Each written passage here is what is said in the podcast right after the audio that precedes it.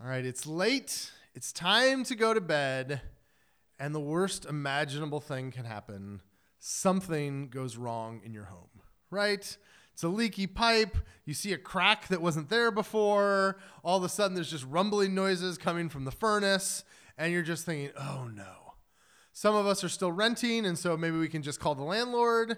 But for those of us who own homes, this is terrifying because now I have to do something to fix the house. And I think that many of us fit into one of two schools as to how we respond to this oh no moment of a problem in the house. And what, the first kind is the kind who thinks they have no ability to fix anything, right? And so some of us are like, oh, what do I do? What do I do? What do I do? We start running around and we get really nervous and we start panicking. We start calling, you know, our father-in-law or whatever. You know, you're trying to figure out somehow to get this thing fixed. And maybe your spouse goes, you know, it's really not a big deal. Uh, we just need to change the light bulb. I don't think the electricity in the house is out. I don't think anything's blown up. It's just a light bulb. Okay, chill out. But some of us are just really helpless. When we see something go wrong, we're like, man, I have no idea how to fix anything in my house. And we freak out. The other extreme are the people who are way too confident, right? The people who are like, oh, I can fix it. No problem. This is simple enough. And so, uh, you know, it's like, dear, just give me uh, give me a duct tape and some hammers, and I'll fix this. It's just like there's a foundational problem with our house. There's a crack in the foundation. There's gas spewing from the mainstream. This is not something duct tape will fit. No, I can do it. I am capable. And so we kind of have people that tend to be sort of way underconfident or way overconfident about how to deal with those things. And this can be true of lots of different kinds of problems. Maybe our household problems is a silly way to talk about it. But when we look at the bigger problems in our world, we can feel this way too. We all look around us and see issues from small things like getting enough funding for our local schools or making sure that there's uh, ample light on the street to bigger issues like global poverty and racism and injustice and all these other things that happen in our society that we know we don't want to see happen. And we can be those two kinds of people. We can be so underconfident and so helpless, we're like, what are you going to do about it? Right? You know, Susie, do you think you could bake some cookies for the school bake sale? You'll have to sell a billion cookies to get enough money to help anything around here. What's the point? Woe is me, right? That's kind of the underconfident side. The overconfident side are the people that freak out. Have you ever had someone that is so concerned about an issue that they focus on you as if you could fix it? You know, you have a receipt in your pocket, put a little piece of gum in the receipt, you throw it in the trash. That's why the rainforests are dying, is because of people like you. You're like, my receipt is killing the rainforest? That seems to be a bit extreme. And they're like, no, it's just the, the waste of paper. And you're like, it was this big. But they think that you alone will kind of turn the tide. And they're sort of overconfident in their ability to make a difference in the world. It's something that we probably face as a church to sometimes. That we can look around at the ways we want to have a positive as, uh, impact on our, committee, our community, and we can say, oh, the problems that we are trying to face are just so big for us. Why do we even try? Or we could say, hey, we're perfect. We can save this. We can fix this. There, there's no problem we can't handle. Let's go tackle it. This is a constant dilemma that we live in. And I've talked about big things, but it's little things too. Some of us look at our bills and go, those are so overwhelming. Who cares? Let's just go out for dinner and hope the bill collectors don't ever come. And others of us are like, that $10,000 of debt, I will end it today, right? You know, like, if somehow you're going to magically find that money in your couch cushions. And we can vacillate back and forth between I can do nothing and I can do everything. And it can be very exhausting. Uh, today's story is going to be a story where Jesus kind of deals with this problem. He has a problem come to him that's a really big problem. And this impulse to do too little or to do too much kind of comes his way. And Jesus responds to it um, in an interesting way that hopefully uh, helps us to learn. So, uh, we're going to read uh, the story a little bit at a time. First, we're going to start out in John chapter 6. Uh, if you're new with us, we've been going through this series uh, called um, Next to Jesus, where we've been going through the book of John, and we look at all these stories where Jesus meets another person and they have a one on one interaction. And this is one of those interactions that he has with his disciples. When Jesus looked up and saw a great crowd coming toward him, he said to Philip, Where shall we buy bread for these people to eat? He asked this only to test him, for he already had in mind what he was going to do. Philip answered him, It would take more than half a year's wages to buy enough bread for each one to have one bite. So they're out in the middle of the desert. Jesus has been preaching and teaching, and he's gathered big crowds to him. And we hear that he has uh, either 5,000 or 4,000, one or the other, amount of people around him, right? And he's got to feed them. And he tells he asks Philip, he's like, Well, what do you think we should do, Philip? And Philip is immediately the I don't have enough resources guy, right? He goes, Do you know how much money it would cost for us to feed these people? I'm not rich. I don't have the cash just sitting around to feed 4,000 people. We've got to send them away. We've got to send them somewhere else. We've got to find something else to do with them because there's no way that we can handle it. And his immediate response in the face of a massive challenge is let's give up and tell them to take care of themselves. See, it's a very quick jump if we're not careful between I don't have the resources to fix that problem and I don't even care about that problem. Right? Sometimes there's a problem that's so big, we feel overwhelmed and like, well, how am I going to fix it? And so our response to it is, well, let's not even try. Clearly, that's not my job. This is what we say. Maybe you've heard this uh, somewhat frequently. Someone will say something like, um, Why do I pay taxes? Right? So this week we were um, cleaning up around the grounds of the church, and there's always garbage on the streets. I just, no matter what we do, I discovered this week I literally would clean an expanse, pick my girls up from school, came back 20 minutes later, there's garbage where I just cleaned it up, right? This will never stop. And it's easy to look at the litter issue as just a minor thing and go, how are we ever going to fix this? How is this ever going to get any better? And it's very easy to go, well, what do I pay taxes for? We should have street cleaners that are doing this. Why, you know, why, are, why, why don't we have people coming here and fixing this for us? It's very easy to get in that mindset that that's somebody else's problem. Because it takes a lot of resources, I don't have to worry about it. That's somebody else's job. How are we going to make sure our kids get educated? Well, that's the teacher's job, right? How are we going to make sure our kids learn about God? That's the preacher's job. And it doesn't, I don't hear that too often, but that's something people say, right? There's all these kind of places where we have this massive challenge and we can be tempted to say, I'm not capable to do it. It's not my, my job. And that's kind of what Philip is saying. Jesus, I'm not a rich guy. Stop asking me to feed these people. What am I going to do about it? Uh, that's Philip's interaction with Jesus. Andrew, however, has a very different um, kind of way of looking at it. Another of his disciples, Andrew, Simon Peter's brother, spoke up. Here's a boy with five small barley loaves and two small fish, but how far will they go among so many? Um, for those of us who are parents or deal with kids, um, every once in a while, I don't know if you've had this experience, maybe your kids hear you talk about money and you being nervous about money, right? Maybe it's a small thing. Um, you just put the car in the shop. It's going to be, you know, a $400 repair or whatever. And you're on the phone and you're like, 400 bucks for a new uh, something I don't even know what it's called, right? And your kids go, and it's always so heartbreaking. You know, you, I try not to have this happen, but your kids hear it and they like grab their piggy bank, right? And they're like, Dad, you can borrow some of my piggy bank money if it'll help you with the car repair. And it's very cute. It's kind of ridiculous. It's maybe a little overconfident. That piggy bank does not have $400 in it. If it did, I would have rated it long ago, right? You know, like that money is not there.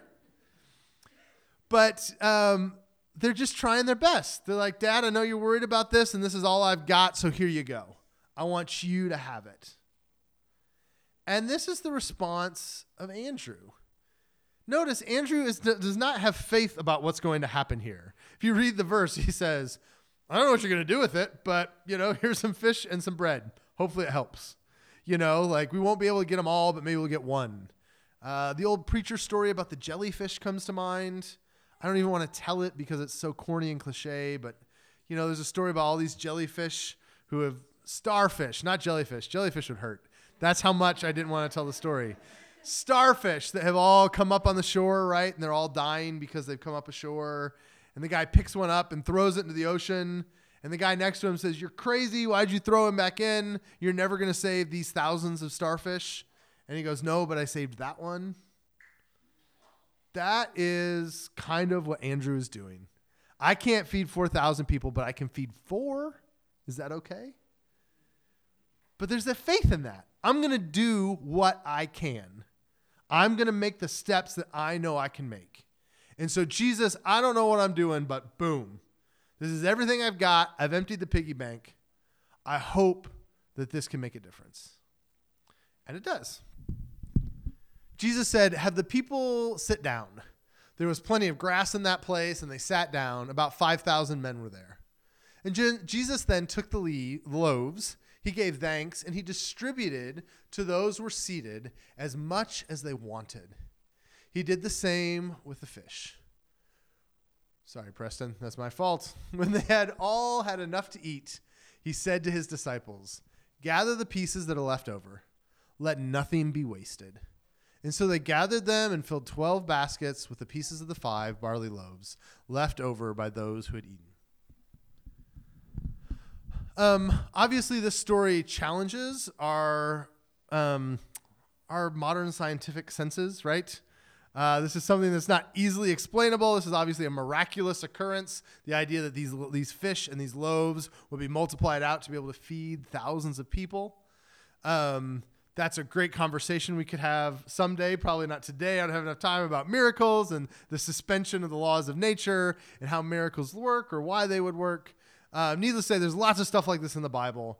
And for those people who follow Jesus, often we just believe that God does amazing things sometimes. And he did those amazing things in Jesus. And so Jesus feeds all of these people. And there's a really easy platitude we could say here that God can multiply your work. That if you give God something, he can make it something far bigger.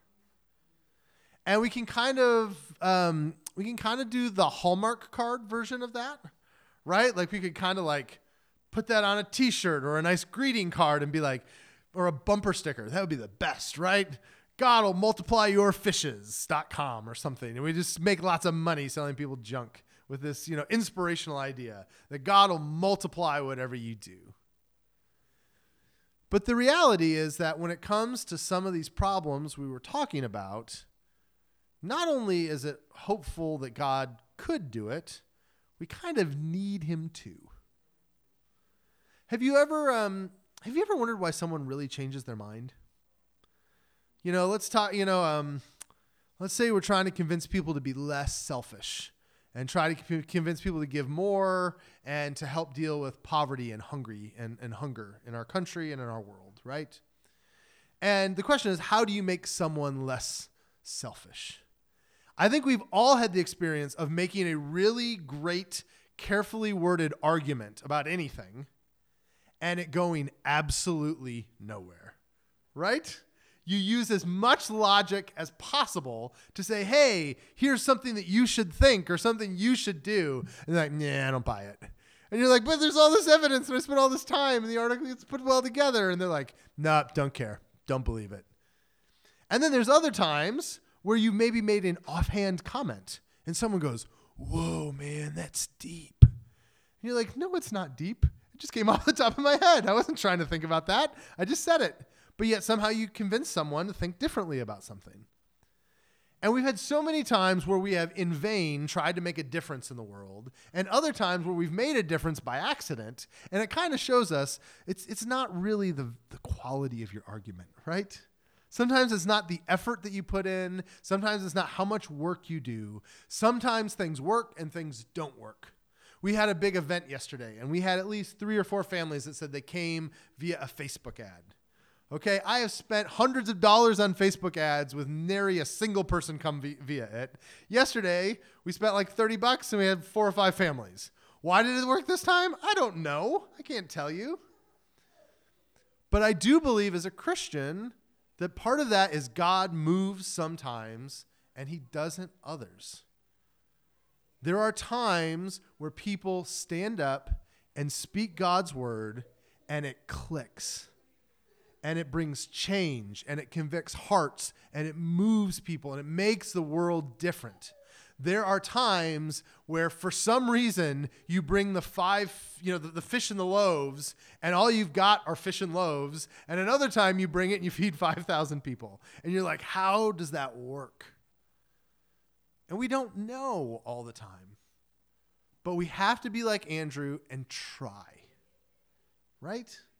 You have to look at whatever challenge that is in front of you, whether it's plumbing or school funding or your budget or poverty on the planet, right? Whatever the issue is, you bring your fishes, you bring your loaves, and you say, God, please do something with this. Because if you don't do it, I can't do it by myself.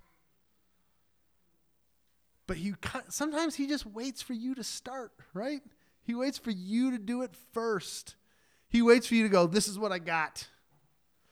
Um, this passage was kind of helpful for this week because uh, we're the feast church, right? The reason for that name is we have this metaphor uh, that comes from the book of Luke, where God says that his kingdom, the way he wants the world to work, is that it's going to be a big banquet that everybody is open, welcome to, and that the most unusual and unexpected characters show up to that feast. And so I love this passage for our anniversary service because it's about Jesus feeding people, right? It's about Jesus creating a table 5,000 people big. But I also love the passage because it's a little bit of the story of what we've experienced and what we hope to continue to experience. Hopefully, you saw, even if you're new in that video, like little steps, right? Like that first service project was you know you and me and Cassie and Seth and one other person you know like it was just like five of us. Like we didn't know what we were doing. We were trying to work along. We had living rooms and you know we uh, the times that we used to meet in that old playhouse with the animated monkey on the wall you know? Like there was just all these weird times where it was just kind of the small dinky thing. And sometimes honestly it still feels small and dinky right? And sometimes you're like we want to be a church that's here for 100 years and we want to be a church that makes a difference in our neighborhood. And we want it to be a place that people walk by and say that is a group of people who loves this city. We want to be a church that continues to make a difference in people's lives. And it can feel like wow that's a really big job. I don't know if we should even try. And god says bring me your fish bring me your loaves and let me do something with it. And so yesterday was cool We've done events like this. It's never been as busy as yesterday. I think all of our exhaustion last night was proof that it's never worked as well as it did yesterday. We couldn't even, I mean, it sounds bigger than it is. We couldn't count how many people were there, okay? There was enough. Usually there's a slow enough rotation. I can kind of figure out who's there and get a number. But yesterday, I don't know, 200 people probably when all is said and done. And it's just a constant rotation. We had 50, 60 people in the yard the whole day long. And you know, some of it's small stuff. Kids getting a bounce in a bounce house or, you know, eating way too much sugar that their parents will be angry that we gave them or something like that, right? Maybe it's those little things. But there's also like legitimate conversations. Talking with somebody about their employment and how they're doing trying to find a job. Or hanging out and saying, How how you doing with the baby? What's what's that like? You know, uh, making new friendships or relation. I'm hearing good laughter out of the class in the in the hall, right? There's just um, I, it sounds kind of cliche, but there have been hundreds of people in two years that have been touched by this church in one way or the other. I mean, there were hundreds of people yesterday that were touched in one way or another. And I think about Crossroads and making the meal for the homeless there. And I think of the people we helped get jobs when we worked with the Congolese refugees. Like there's just all these little ways that we just brought fish and we brought loaves and we did more than we had any right to get away with doing, right? Because God blessed it. And so I just want to, I mean, that's our story as a church, but I don't want to be obsessed with that. Um, I just want to tell you that there are things that God wants to do with your life. Um, for those of us who are believers here and followers of Jesus, just keep giving them the fish, right? Just keep going on that journey. Uh, for people who are here and visiting, we'd love for you to be make this church part of that journey. We are constantly trying to add new people and new voices and new new perspectives to this community to help us continue to do this better. Uh, whether it's church, small groups, service projects, social stuff, we're just always trying to grow and create an authentic community of people who are being blessed by God. But also, um, you know, I don't know everybody's faith. Maybe some of you are still here and you're not real sure about church. There's been a lot of Jesus talk and like worship and what's worship mean and why are we doing this? There could be all of that stuff. And I guess that the simple good news for you today is that whatever hurdle you are trying to overcome, God can multiply your efforts. He can help you to get past those things, those challenges, those struggles, those hurts, those pains. And those are some next steps that he would love to help you with if you just give your life over to him. Um, as you guys, uh, as I mentioned, we do a Q&A at the end of our sermons. And we believe part of the reason this, we have uh, four core values of the church. One of those core values is dialogue, the idea that people learn better when they have conversations than when they're just talked at. Uh, if you're interested about those core values, they're actually beautifully on this chalkboard back here that Seth has put together. Um, but if there are any questions today about this sermon, about the passage, about the application, about anything I've said, this is your time to ask questions, and I will do my best to respond to those questions. So, anyone have any questions? All right, I think I can answer that. So we do a recording for a podcast, and I never answer ask the question over into the microphone, so I'm going to do that now. So your question is, um, taking this idea of bringing your loaves and your fishes, combining it with the idea of community and where two or more are gathered in Jesus' name, there he is with them also. How do we um, use community to better help see our purpose and our place within God's work in the world? Is that good? All right. Um, that's a really, that's a good question. Um, some of this is you just, you figure it out as you go. Like I think about the chemistry of like a basketball team. You know, um, this this is a metaphor only a few of you will probably like, but the Celtics, right, just re rechanged over their team. They got three or four brand new players. Their starting five is almost completely new from last year. And they're good players, but the question has been how are these guys going to exist together?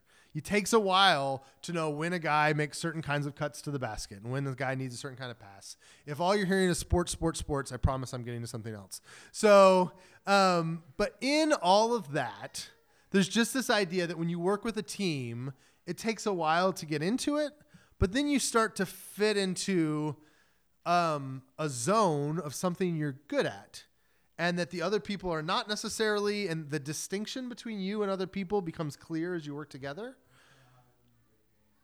What's that? It is very difficult when one of them breaks their ankles two, two minutes into the game. Yes, but um, the teams work that. I mean, I feel like Preston and I have a very good sense now about how one another does things, and that's just because we've been through a million things together. So I think some of it's just time. Um, I think there's there is places, and we probably should do better about this, where we can affirm other people's gifts. Like we should all be that for other people, um, where we can walk up to somebody and just be like, you know, Courtney, when it comes to decisions, you just seem to have a lot of clarity in your decision making ability. Like when we say, hey, we think we want to do this, you go, it's probably not a good idea, and here's three reasons why. And it's like, oh, those are reasons why that's a bad idea, right? And you know, you're you, like we you're kind of new to us compared to some other people, but I've already seen that ability in you, right? Um, Nate is just the best pragmatics guy in the world, right? He's just like, all right, how is that going to work exactly? And you know, so we learn those things getting along. I mean, so I think some of it happens over time, but some of it is also doing that for other people, and hopefully they'll do it for you to where they'll speak into your life. Um, there's also more explicit discernment processes. I know Fran and I went through a church planter evaluation program that tried to sit and talk with us for over several days to see if we were probably good fits to be church planters. Uh, that's probably a lot more formal than a lot of people would have, but there's ways to develop things like that. Uh, I think that's something we could do really well in a retreat format, particularly if we had a, a ladies' retreat that somebody would run. Um, Just saying, ladies. Uh, it would be maybe a very good ladies' retreat. That would be a possibility. So, uh, but yeah, I mean, does I don't know. Does that help a little bit? Any other questions? Um, you always describe him as a kid. Um, I don't have my Bible with me. I'm guessing in one of the synoptics they say it was a boy or a child. I don't remember it in this passage today, but um, so yeah, that's my guess. It what they said is Andrew is Simon Peter's brother, being Peter like big time Peter Peter's brother. So, and you may remember we did a sermon all about Andrew in the summer because Andrew appears three times in the Gospel of John, and what does he do every time he appears? Anybody remember? Anybody remember? The only thing Andrew ever does in the Gospel of John. Why do I preach? What? No, oh, no. Carolyn, what was it? He always brings people to Jesus. The only thing Andrew ever does is connect people to Jesus. He doesn't really talk, he doesn't do much. He just always goes, Hey, Jesus is cool. Come with me and meet him. He does that three times. The boy and the fishes with, um, um, um, oh my gosh. With the fig, I know. with the fig tree guy. And uh, we just did the sermon about um, Nathaniel. Yeah. He brings Nathaniel to Jesus. And later on, he brings some Gentiles to Jesus to have a conversation with him. So the question is God does things the way he wants to do them. So what's the incentive to be prepared and come into it? It's because you never know how he's going to want to do it. And, you know, like uh, the way we've talked about it um, in a different context. Uh, think about like a key mechanism where you have like four or five like discs that spin and they have a little gap in them opportunities to make change in the world are the moments when four or five of those discs all align. And when you live in a somewhat cynical, angry, messed up world, those gaps get tinier and tinier and tinier. And you're vigilant because the unpredictability is the reasons for the vigilance. Jesus tells many uh, metaphors about like the bridegroom, where they're waiting all night for the bridegroom to come, and half of them run out of oil and they're like, "Oh, I ran out of oil." They run to the store, and the bridegroom comes while they're out. And it might be frustrating, but that's because that's the way God works. yeah. Whatever you got, we got five fish. That's all we got. And he's like, okay, I'll take that. But yeah, you do what you can do. Yeah, a lot of this theme is just the idea of faithfulness.